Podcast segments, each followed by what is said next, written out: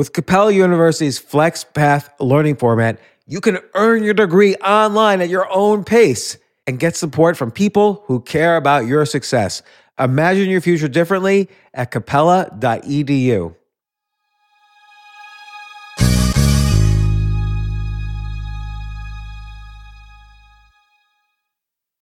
Reese's peanut butter cups are the greatest, but let me play devil's advocate here. Let's see. So, no, that's a good thing.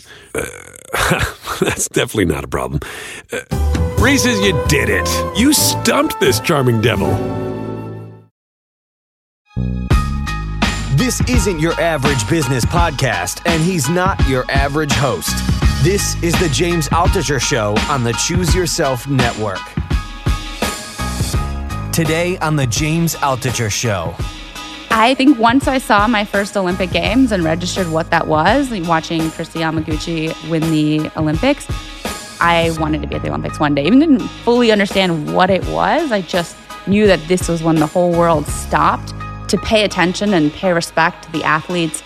There was a magic around the Olympic Games. Okay, but a million young girls saw Kristi Yamaguchi win and think to themselves, boy, I'd really like to be in the Olympics for ice skating.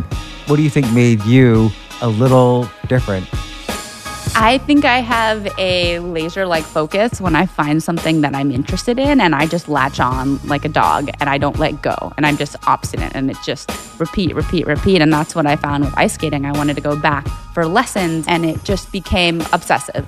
And for me, it was wonderful because it just felt right. I felt at home and it gave me something to apply myself towards every day and it, this incredible sense of purpose. What's so painful about the Olympics is you have few minute window every four years and you just hope that it's right. It's like the eclipse that it happens at the right time for you when the Olympics. Oh, we're going to get to the 2006 Olympics, believe me.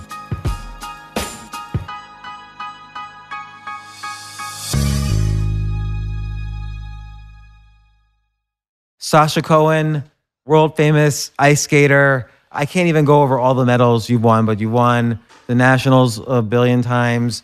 You've won medals in all sorts of tournaments. You were a silver medalist in the 2006 Winter Olympics. You totally reinvented yourself after your amazing ice skating career. You went from, and I'm going to miss some steps, but you went from ice skating to, I feel like you were figuring it out with fashion and acting. And now you're in the investing, investment banking world. You work at Morgan Stanley. Welcome to the show. Thank you. You you've done very well with zero notes. I'm impressed.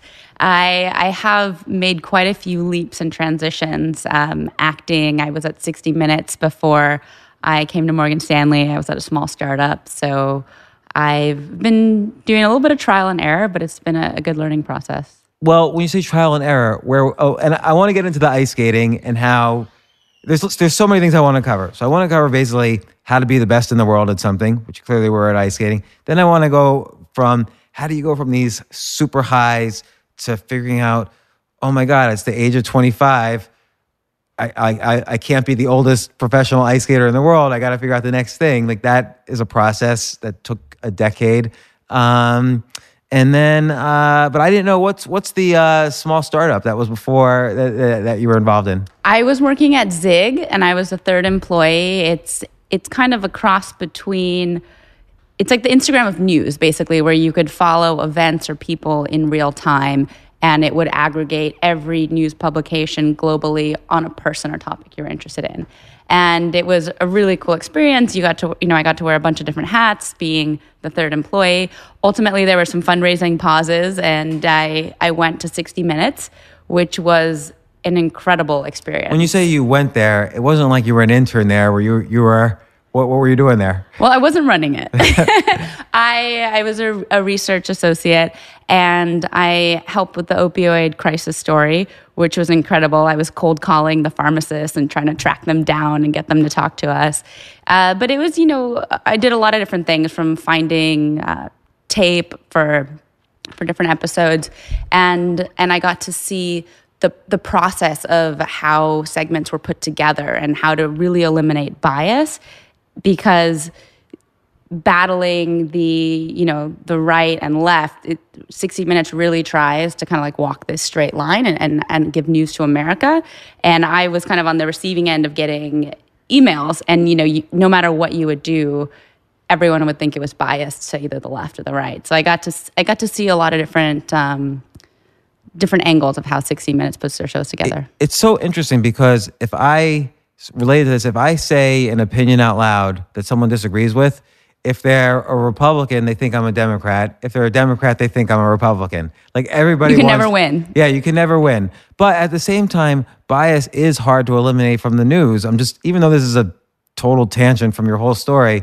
I mean, you know, Fox News is biased one way, MSNBC is biased the other way. They're clearly biased. They kind of define themselves now by their bias. How do you really eliminate bias?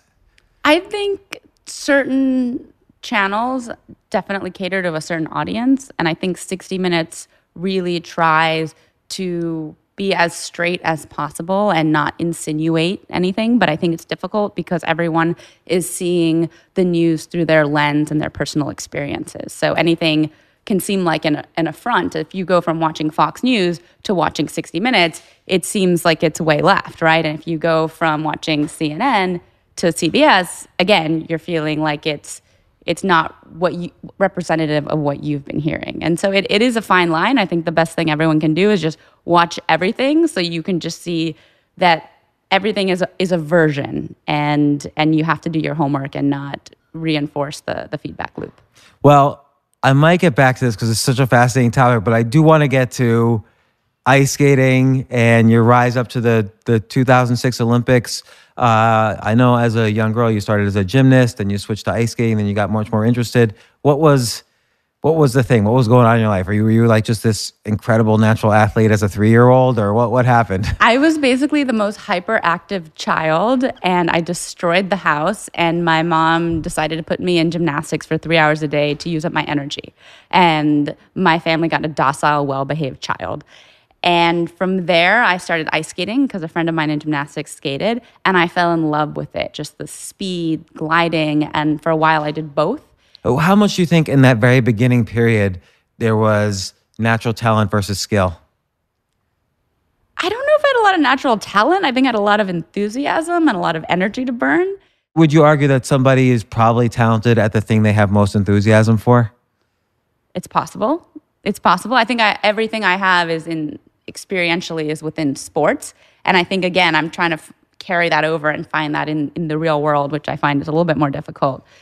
But I was a super hyperactive child. I loved to run, climb trees, uh, cause trouble, and so when I found gymnastics as an outlet and then skating as an outlet, it it allowed me to to develop my myself athletically and then also artistically because skating is a sport where you pick your music, you design your costumes, you you train to be at the highest level you can be and, and at the same time you have this this incredible structure of a one year plan, a four year plan for the next Olympic cycle. And Were you thinking that early, like Olympic cycles? pretty early. I think once I saw my first Olympic Games and registered what that was, like watching Kristi Yamaguchi uh, win the Olympics, I wanted to be at the Olympics one day. Even didn't fully understand what it was. I just knew that this was the important thing. This was when the whole world stopped to to pay attention and pay respect to the athletes. And it was just it was there was a magic around the Olympic Games. You don't Okay, but a million young girls saw Kristi Yamaguchi win and think to themselves, "Boy, I'd really like to be in the Olympics for ice skating." What made you? What do you think made you a little more different? I think I have a laser like focus when I find something that I'm interested in and I just latch on like a dog and I don't let go and I'm just obstinate and it just repeat, repeat, repeat. And that's what I found with ice skating. I wanted to go back for lessons and I, it just became obsessive. And, and for me, it was wonderful because it just felt right. I felt at home and it gave me something to uh, uh, like apply myself towards every day. And it, this incredible sense of purpose. It sounds like also your parents. You you had a lot of help along the way. Like no no, it's the whole thing. No man's an island. But like you were essentially homeschooled. Uh, I'm assuming From the parents- age of 12, yes. from the age of 12 i'm assuming because your parents were very supportive of your efforts to be single-minded in this focus of achieve, getting to the olympics Wa- was that were they like you know uh, annoying ice skating parents or what where's the spectrum of them being supportive to being too much on this side? I think my dad was in his own world and my mom was very supportive. She spent, you know, most of her day driving me between school and the rink and ballet and Pilates and physical therapy and costume designer. So she really she gave up her life to support my dream and and I you know, as an 8-year-old, you can't do that without a parent to put in that kind of time. What what was the indication at like at like 12 that that you might have a shot at being the best in the world? I made it to nationals at the age of 12, but five levels below the senior level, which is where you need to be to compete for a spot on the Olympic team. And so at that time, there's promise, but there's hundreds of girls that have promise, and you, you don't know. And I guess when I was 17, I made my first Olympics, and which was in Salt Lake City. And just go, but even going in, it's it's your body is so fickle. Sports are so fickle. Timing is is fickle. You see gymnasts and they win one Olympics and they're not there four years later because their body has changed or they're injured. And so you just never know. The year before the Olympic trials in 2002, I had broken my back and I, I missed I missed nationals completely. Okay, you'd broken your back. I did. I had a stress fracture then, in my oh, back. Damn, a year later, I can't ice skate as much. Like, what happened when you broke your back? I had I had a bone stimulator. I had to take three months off. How did you break your back? Through falling, rep- just repetitive, um, just re- repetitive stress on the same point from like landing jumps and layback spins, where you basically bend yourself in half. And I was growing at the time, and it just kind of whacked everything out of place. So, But so how old were you when you broke your back? 15 and like 15 and a half. So, if I was, let's say, doing something and then broke my back doing it, I would never do it again. Why did you decide? Oh, I broke my back and was almost paralyzed for life, and not to, uh, in addition to all the trauma of just even looking at an ice skating rink and remembering. your- Because your- once you understand what the Olympics are and what they mean, it's consuming. There's nothing else. was your love for getting on the Olympics more important than your love for ice skating or fears about your health? Olympics was tangled up with ice skating, but it was just this incredible frustration with my body for not cooperating and knowing that you have to be patient enough to let it heal because if you try to come back too soon, you're sending yourself back. And that's the biggest push pull and this painful internal struggle because when you're not you can't train because you have to heal, so you're just in your head 24 hours a day. So you're thinking at age 15, oh my gosh, I'm losing ability. I'm losing, I'm losing that chance. time. I'm losing time. And how many, like the Olympics are 471 days you know, away. It's just, you're literally counting down and you're watching videos. You're seeing your competitors continue to progress while you're off the ice. And it's, it's all consuming and you're kind of freaking out because you can't do anything. You just have to sit with those thoughts and wait. I mean, after you broke your back, and by the way, I don't even know what happens when you break your back. Like, did, I had a you were in bone stimulator. uh, yeah, I, I couldn't put pressure on on my right side. I had incredible sciatica, and I just had I had to have a bone stimulator and not move it and not have any impact and not do any contortion moves, which is skating is half of that. What I did.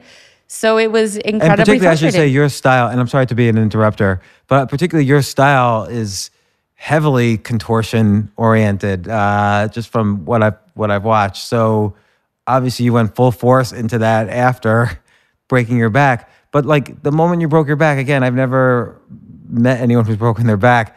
Did that moment hurt incredibly?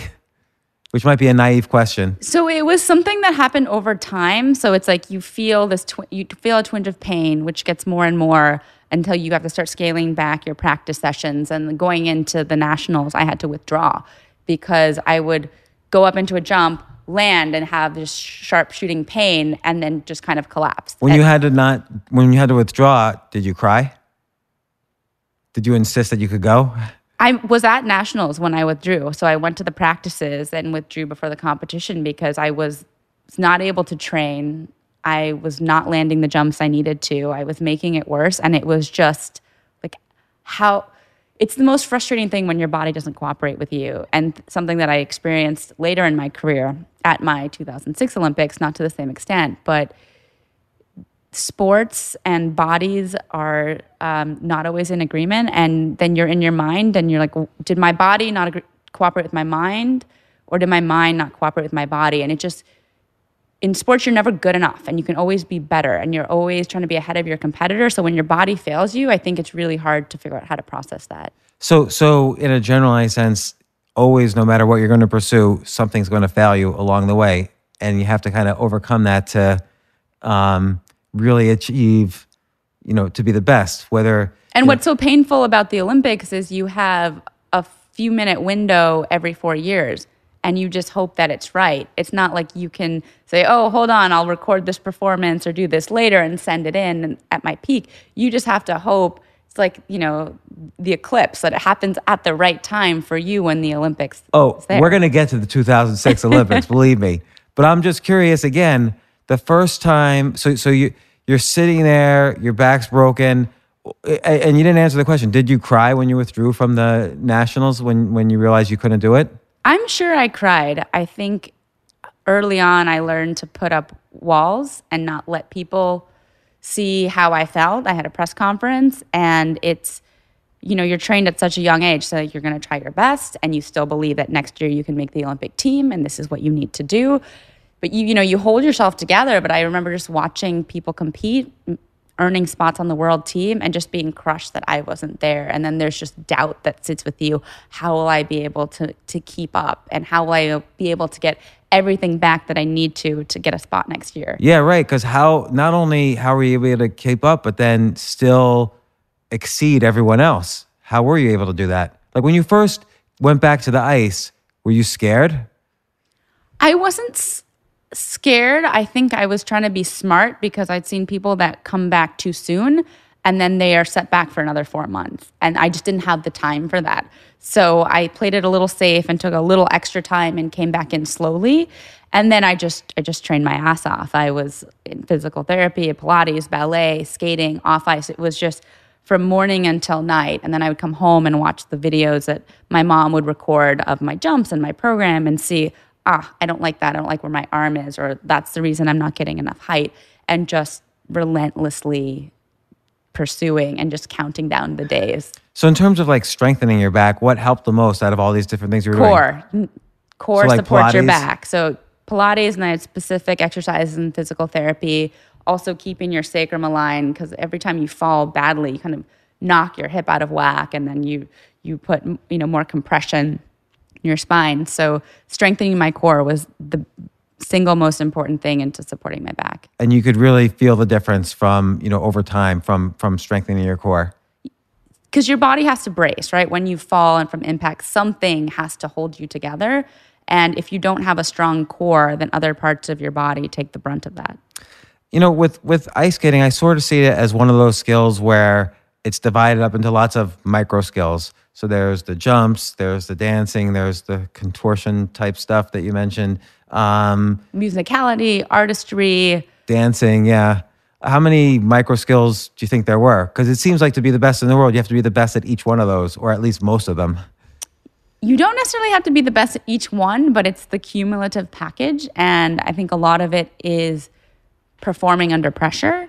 And a lot of it is just continuing to believe and fight even when everything looks impossible. So you've you've brought that up a couple of times, like the psychological aspect. So so what you're sort of saying is, at that level, assume everybody is has kind of mastered the basic micro skills of jumping, dancing, artistry, you know, whatever. How important then is the psychology in, in any high stakes moment? Because you have high stakes moments now, even in your current job and career in any high stakes moment how important is the psychology versus you know assuming you know the basic micro skills controlling your emotions and your mind is of utmost performance. Obviously, people are coming in with different levels of talent and capability and technical difficulty. But if you don't perform, if you make three mistakes, then someone that's not as good as you that skates a clean performance is going to place ahead of you.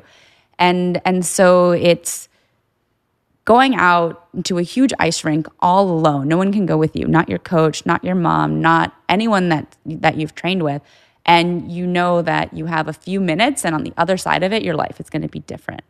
And there's no doing over. And so to sit with the enormity of what that means is very difficult. And the only way to do it, I think, is starting from a young age and more and more pressure is just normal. How, how would you do it though? Like, let's say before, you know, let's say before the 2006 short program, what were you, were you kind of hypnotizing yourself or what, what do, what do hot, peak performing athletes do at you keep moment? control of your mind. Your mind wants to say, what if this happens? What if that happens? What if I make a mistake? How am I going to do it? It feels impossible. I'm skating last. There's all this pressure. I've waited four years. And you can very easily go down this tangent, but you have to bring yourself back How? And it's it's self-talk. It's positive self-talk. Being i'm prepared. I'm ready. I'm going to do this. I can. And then you just keep it very uh, focused on the next task. All i have to do right now is get up my jump rope and warm up. Then all i have to do is you know you have your routine. Then i do my abs and then i jog and then i stretch and then i get on the bike and Because if you're thinking too much, like, oh my gosh, if if I fall three times, then this is gonna. You don't think about that. You just think about. you okay, just really try to keep yourself present what about the second before you're going on the ice? every I think everyone has different routines and mental preparations, but it's just this deep breath, the like the enormity of what's about to happen, and then luckily you have the music. So I would always lose myself in the music. So you go and you take that opening pose, you hear your name, and then the music starts, and then you can kind of get lost in the music. And, and then you your, your voice is like this step three turn mohawk crossover crossover breathe in out exhale jump you know so you're really guiding it with markers as you go I'm, I'm going to get a little more into that when we talk about 2006 in just a minute, but I'm just curious about your opinion. What do you think of the so called 10,000 hour rule, where if you spend, you know, it's by Anders Ericsson, Malcolm Gladwell's written about it, but the idea is if you spend 10,000 hours working at a skill, you could become among the best in the world at that skill. Do you think, what's your gut feeling on that? i think it's definitely true but that doesn't mean that you're going to do it when the time counts Right, because of the psycho- psychological aspect. You don't think the 10,000 hours can help l- part of the micro skills. You're sort of separating out always that the psychology is not really part of the micro skills of that skill. It's, it's a different skill the psychology is a different skill It's just a totally different skill. And and like how do you use how do you use the the the methods you, that that by which you got great at ice skating and the methods by which you got great at the psychology? How do you use them in your current career? Let's say in inve- in the investment world. I think in the investment world and in life, what you realize is that nine days out of 10, you may doubt yourself and you may not feel good, but you have to keep showing up and you have to keep putting in the work. And then ultimately, over time, that shows itself. And you also get to know your own insecurities and your own thought patterns. And then you can kind of discount them because that's not necessarily representative of reality. I'm a perfectionist. I always doubt that what I'm doing is good enough, um, or if I'm going to be as prepared as I could be. And so I recognize what my patterns are. And so I think when you see your thought patterns and your tendencies as a child in sport, at the Olympics, preparing for a presentation, figuring out what I'm going to do with my life, preparing for a final at school, I recognize that in me that it's never enough, it's never good enough. And so everyone has a different framework. And I've heard you mention a couple times what I am guessing is your insecurities right now, which is that when you were young, so all you did was ice skating basically up until the time you were in, in the Olympics essentially.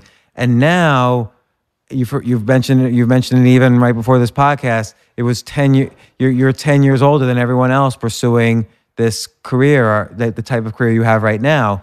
Um, and probably you didn't have the chance. Probably feel like, oh my gosh, they were all being obsessive at the age of 15 about this career while you were off ice skating. How can you catch up and exceed? Where do you feel? How do you take kind of the skill, the meta skill set of learning ice skating and the psychology and apply it now to the career? And, and dealing with those insecurities, which I'm guessing is what your insecurities are? Well, I think what I learned in skating is you you put in the work and to to persevere. And that any you can get good at anything if you put in the time and you have the discipline and the tenacity. And those are skills that I continue to apply when I'm learning a completely new topic. So, what if you're persevering something you're not going to get good at? Well, how do you know you're not going to get good at it? Like, what if you tried to learn, I don't know, the piano right now? I mean, maybe I guess perseverance, you feel you can get good at it. I guess I would never be concert pianist ability, but I think anything that you really put time into, you have a huge runway for improvement. And what else do you need? You need a mentor or a coach? I think you need a lot of curiosity and you need to be relentless and it needs to matter to you. And so you do it at um, you know the sacrifice of other things, and that's what I did with skating. I didn't want to go to school. I didn't pursue anything else. And it was all ice skating. I thought, how do I become the best at this? And what are the supporting activities I need to do? And I found a sports psychologist and I would journal and I would watch videos of the best skaters, watch videos of myself and compare.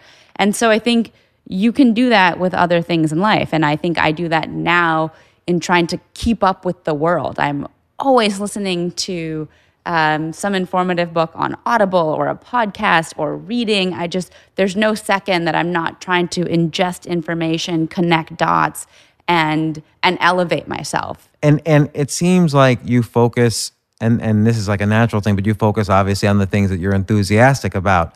So what if someone's listening to this and they're 40 years old and they're a little unhappy with where they are in life or what their job is or where their career is taking them and they're looking for a change how do how does the how does somebody find what they're enthusiastic about? Like obviously when you were young you kind of stumbled into it almost literally and then you kind of figured it out as you were older but eh, how does someone figure that out? I think patience turning over a lot of stones you're not going to know what you're interested in until you try a bunch of different things and you know i've been reading books um, you know from um, you know, like physics on um, Richard Feynman to Bad Blood and understanding how Theranos fell apart.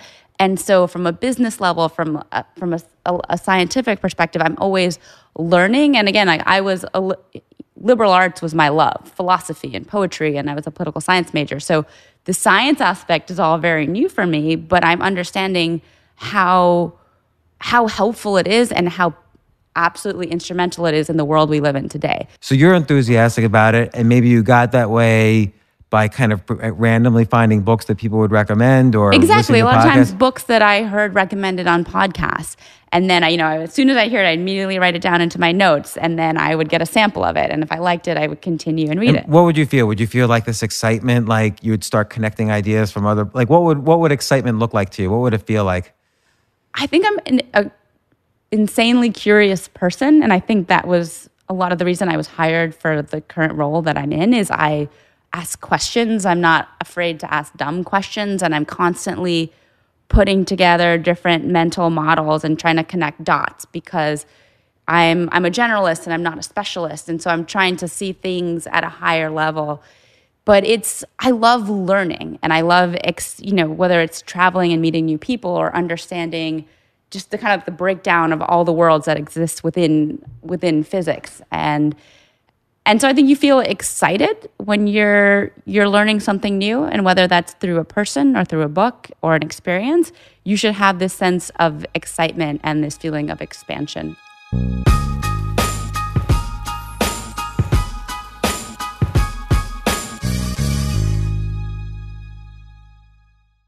Yes, it's totally true. Airbnb has changed my life. If anything, they have made my life so much better. Like I used to live in Airbnbs. I, I lived in over a hundred or 200 different Airbnbs over a three year period. And I loved it. I love, I became a really good guest of Airbnbs and I got to know lots of hosts. So when I initially owned a house, I, of course, the first thing I thought was, I'm going to turn my house into an Airbnb because I travel a lot. So why leave my house unused when I can make a side income by letting others Airbnb my house or come to stay in my house as guests and having my own Airbnb or, or being a host for Airbnb has allowed me to do just that. And I've met other hosts. I've actually spoken at Airbnb's host conference. I think it was in 2017 I met so many just nice hosts. It's a great community. And I love, you know, turning my own home into an Airbnb. Like I'm traveling to Austin next month.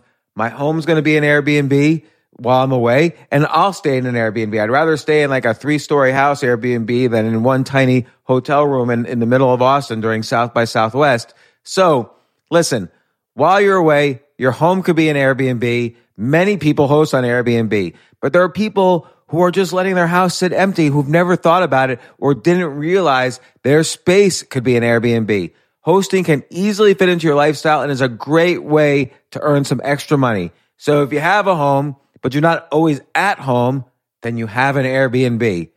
Your home might be worth more than you think. Find out how much at airbnb.com slash host.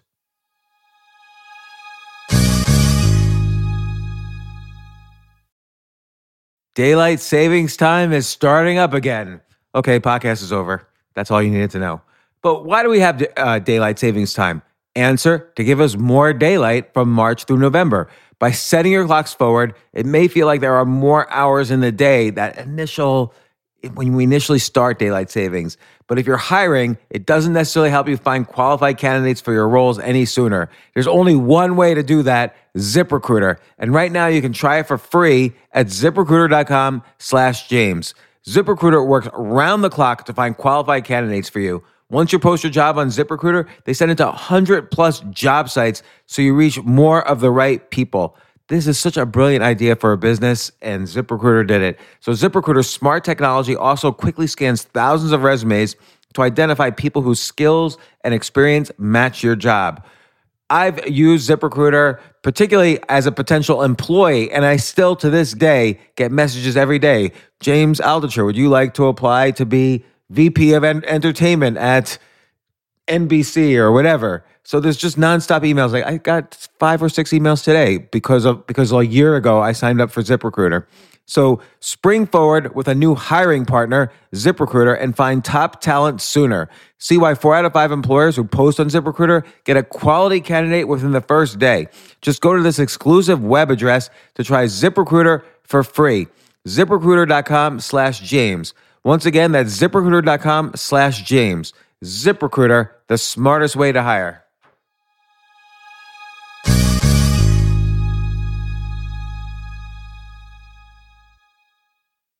Hey, listen, men's health is important. Men act all cocky and like they don't need anything. But the reality is, as you get older, there's some things you need. And it often feels like we're too busy to take care of our health problems. Like, I'd rather do anything than go to the doctor or the dentist or the pharmacy or whatever. But now you don't have to waste your time if you use HIMS. HIMS, H I M S, HIMS is changing men's healthcare by providing simple and convenient access to science backed treatments for erectile dysfunction, hair loss, weight loss, and more. The entire process is 100% online, so you get a new routine of improving your overall health faster. Jay, you listening to all this? Yes, I definitely gonna use HIMS from now Not on. that you need it. You're you're young and healthy. James, I'm 35. You, you're getting there. You might you might need it. Who knows? But if prescribed, your medication ships directly to you for free and indiscreet packaging. No insurance is needed. You can manage your plan on the HIMS app, track progress, and learn more about your conditions and how to treat them from leading medical experts. Start your free online visit today at hims.com slash James. Could you imagine that there's a whole section just with my name on it? Hims.com slash James. That's how I how much I am representative of the kind of person who needs HIMS. That's H-I-M-S dot com slash James for your personalized treatment options. HIMS.com slash James. Prescriptions require an online consultation with a healthcare provider who will determine if appropriate. Restrictions apply. See hims.com slash James for details and important safety information. Subscription required. Price varies based on product and subscription plan.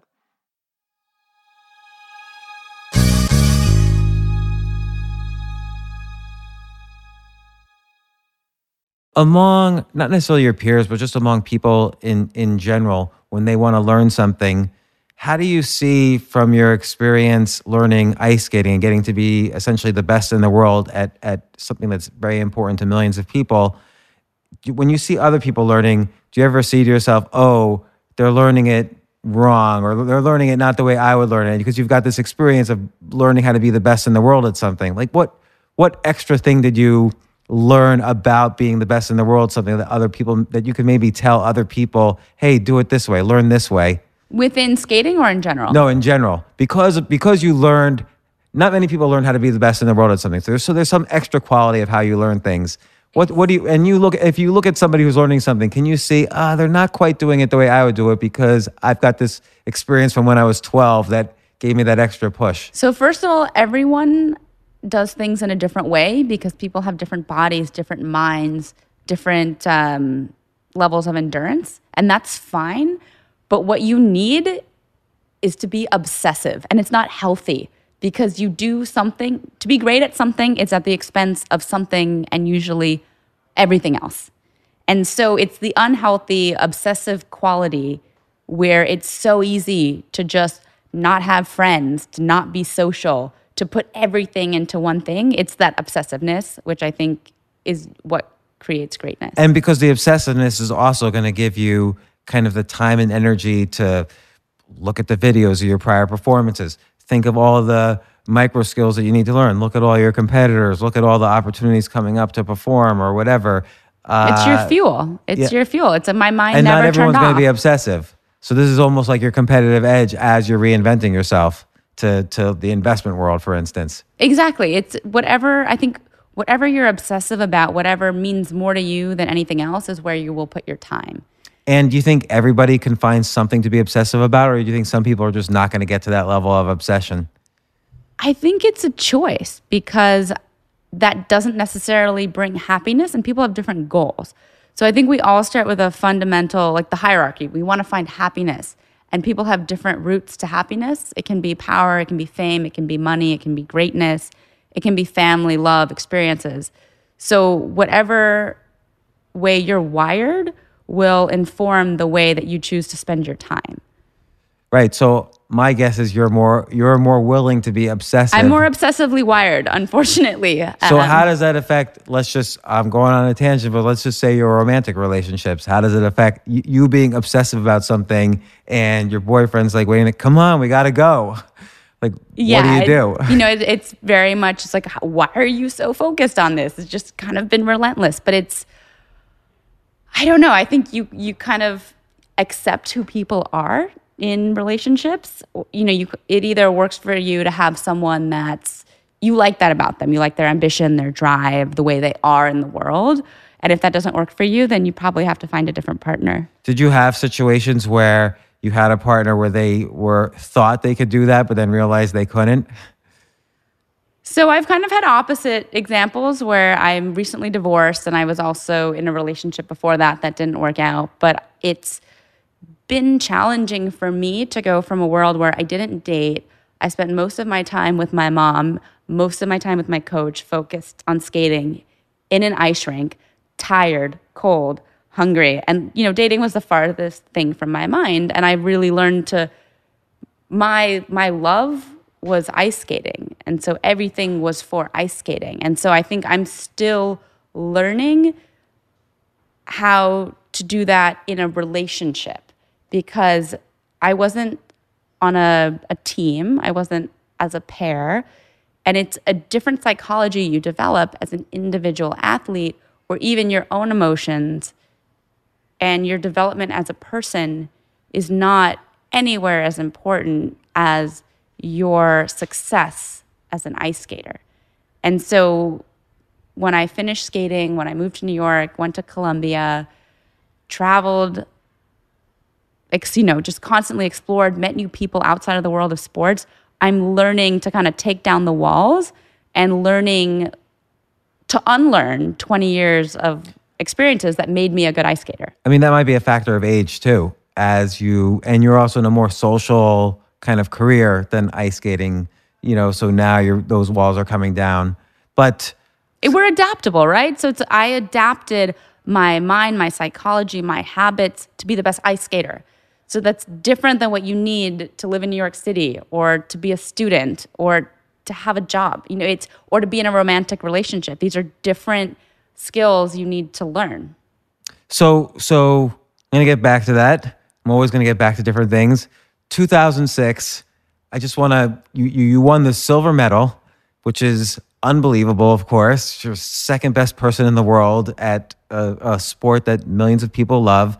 Um, but does silver just suck? like, because obviously everybody's only going for the gold.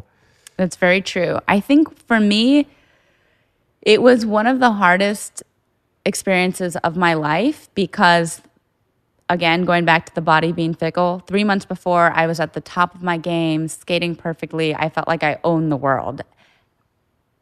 A few months later, injured. I had equipment problems. I had to take time off. I got sick. By the time I got to the Olympics, I had iontophoresis, which is like a steroid treatment three times a day. I was starting to make mistakes. I wasn't able to do run throughs of my program, and I was not prepared. And how devastating it was to go into the most important event of my life, the second Olympic Games, that I had painstakingly white knuckled my way through the last two years of training, which was very difficult.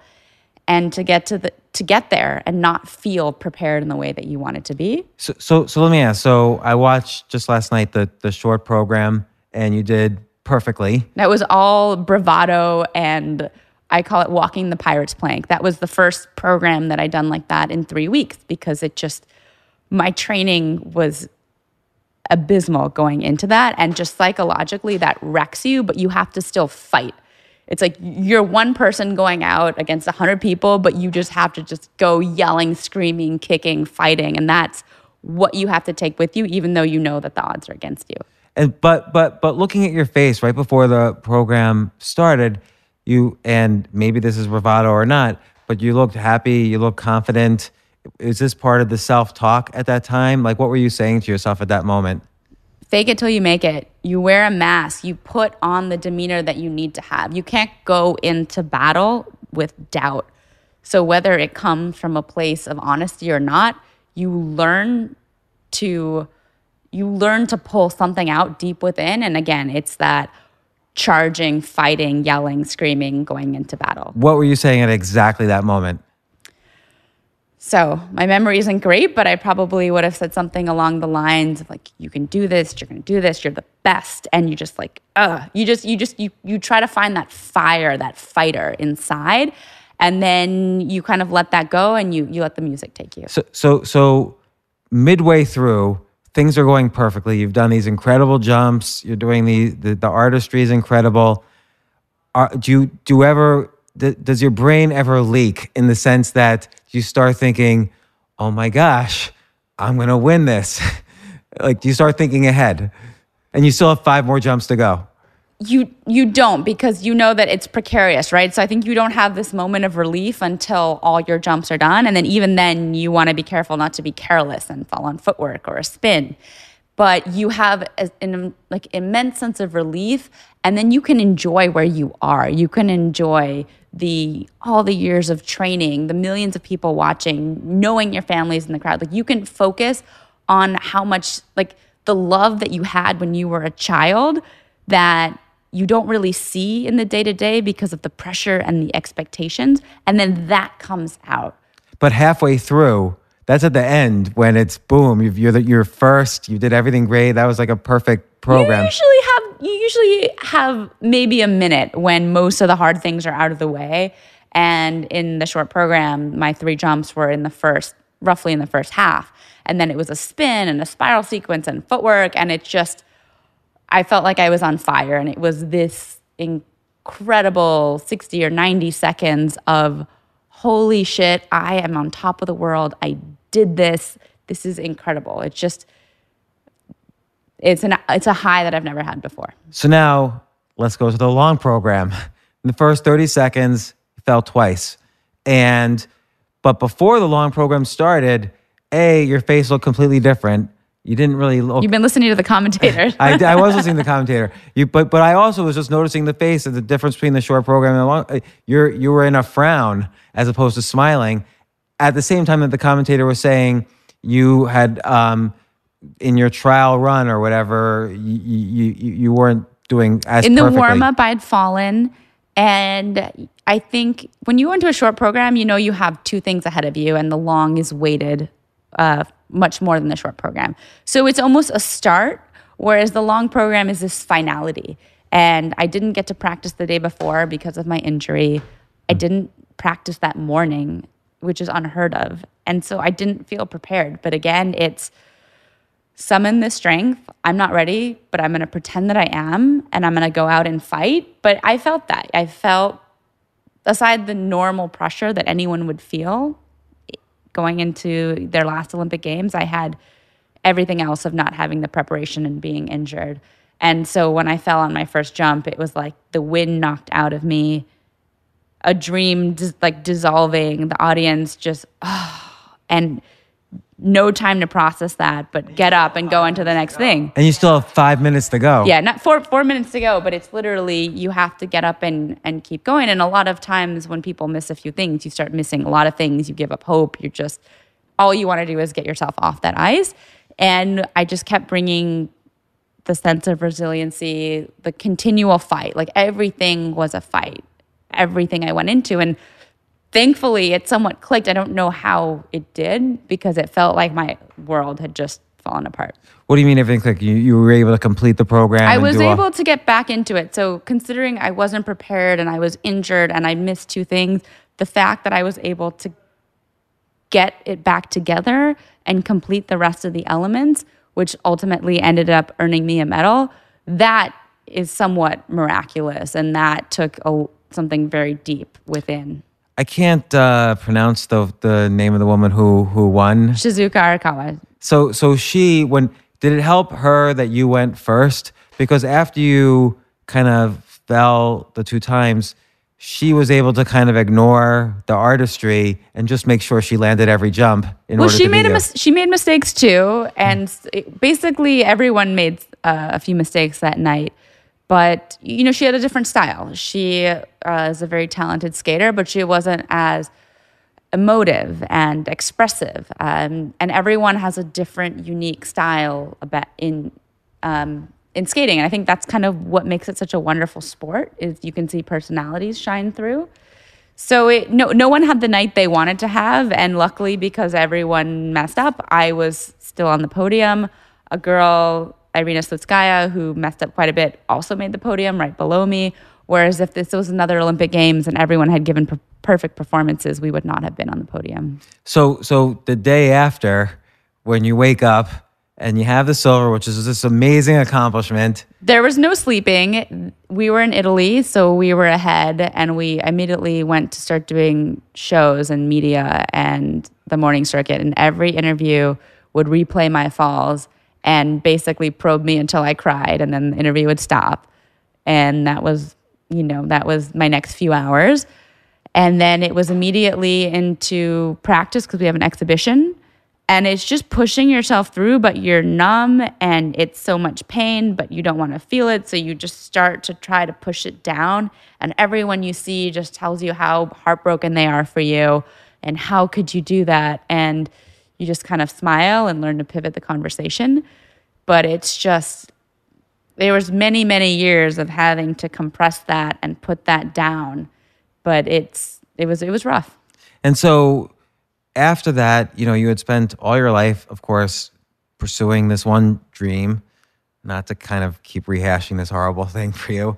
And then obviously you find great joy and happiness in reinvention and and, and reinventing your career.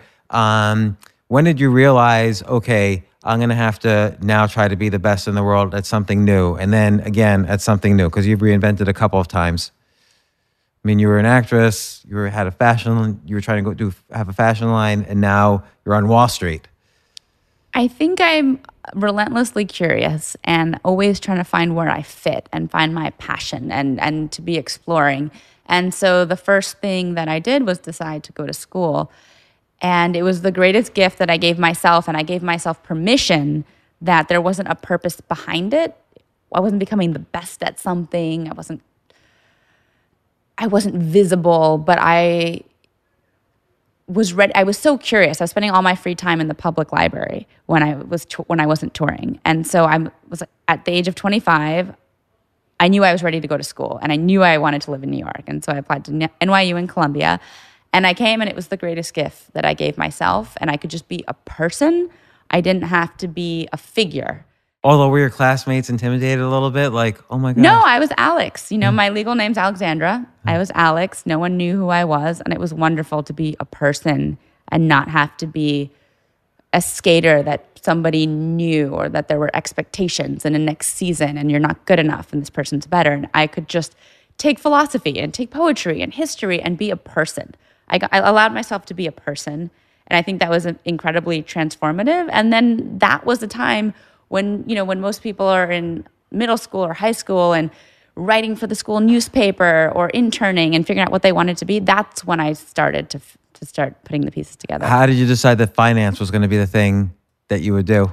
So I think you know from the age of 16 I started following the price of gold and I would always watch CNBC and Why so would you wa- follow the price of gold? Is that because you wanted a gold medal? No, I was just competitive. I was when I How I much was is my medal going to be worth? No, no. I think I was always trying to figure out what can I sell and how can I how can I compete and I loved the the energy and what was projected of what finance was. It, it was, you know, it was elbowing, it's who's smarter, how are you going to it was something that could be measured. And and for some reason that that really appealed to me. You know, from the, a young age I would buy stuff and try to sell it. I would sell my sister's toy soldiers. I was always trying to figure Without out how to her. make money. Yeah, she, she was very upset.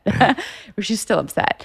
And and I think I love that competitive aspect and also the people. I love re- to be around very ambitious, competitive, intellectual people. And I've, I've found that. But what I didn't realize is that I also have an incredibly creative uh, side that loves the arts. And so I'm feeling, I'm back feeling that in other ways in my life. But skating, I got to do everything. I got to be competitive. I got to be artistic.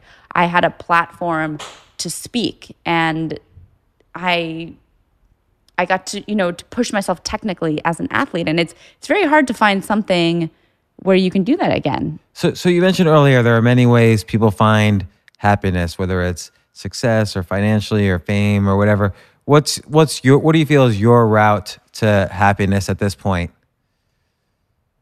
I'm still finding it, but I think that I've realized that I may not find something that's as obsessive as skating was for me. And that's probably a good thing. And for me, I was a big fish in a small pond when I continued to tour. And at the end, I started to feel like a monkey in the circus. And I was living in the bowels of an arena, and it was Groundhog Day every day. And I didn't want to live like that. And I was ready to be nobody and to be a tadpole in the ocean and just take it all in. So instead of like giving out, I wanted to take in. And I'm still figuring out the way that I can convert that into give, you know, putting out again. But I think I've just been in a, in a phase where I'm intaking so much information, but it's balance. So I think the key right now for me is is balance. Well, and I think also one thing you've done that's been so incredibly helpful is so many Olympians get depressed afterwards. They don't know how to come back after such heights as representing their country in, you know, the, mo- the most famous sporting event in history and showing how that you can reinvent and have a fulfilling life uh, with many outcomes that you don't have to be obsessed about any one of them. I think that probably helps a lot of people, and I know that's kind of a message you you share to people. Exactly, and I've written about that um, for the, for the New York Times and Sports Illustrated, and I'm actually collaborating on a documentary that is going to be released soon called The Weight of Gold, which um, Michael Phelps is in and a lot of other athletes, and it goes into the issues of depression and trying to find yourself after. But I think what athletes forget is the the sacrifice and the pressure and the weight of the world that they had and the fact that they couldn't develop themselves and all these other things as a person. So yes, these moments, these moments of greatness and meaning and purpose that come at the Olympic Games and that sense of everything you're directing when you're training. But it is so wonderful when you can travel and not have to be at the rink on Christmas or doing sprints on the track on the 4th of July when all your friends and your family are at the beach. And you can learn about different things and you can live life. Like the world is so big. And if you allow yourself to put aside the the career in sports and that identity and say it's okay that I'm nobody now and I'm putting the pieces together and be a person, it's an incredible world to do that in. So it's again, different metrics for happiness and success, but there's there's more to do than we'll ever have time to do and I think that's the attitude to have. Well, Sasha Cohen, world famous ice skater, now on Wall Street, done many other things. Thanks so much for coming on the podcast and talking about all this. I really appreciate it. Thank you for having me. I'm slowly putting the pieces together, but it's it's been a pleasure. Thank you. And good luck on all future endeavors. Thank you. Likewise.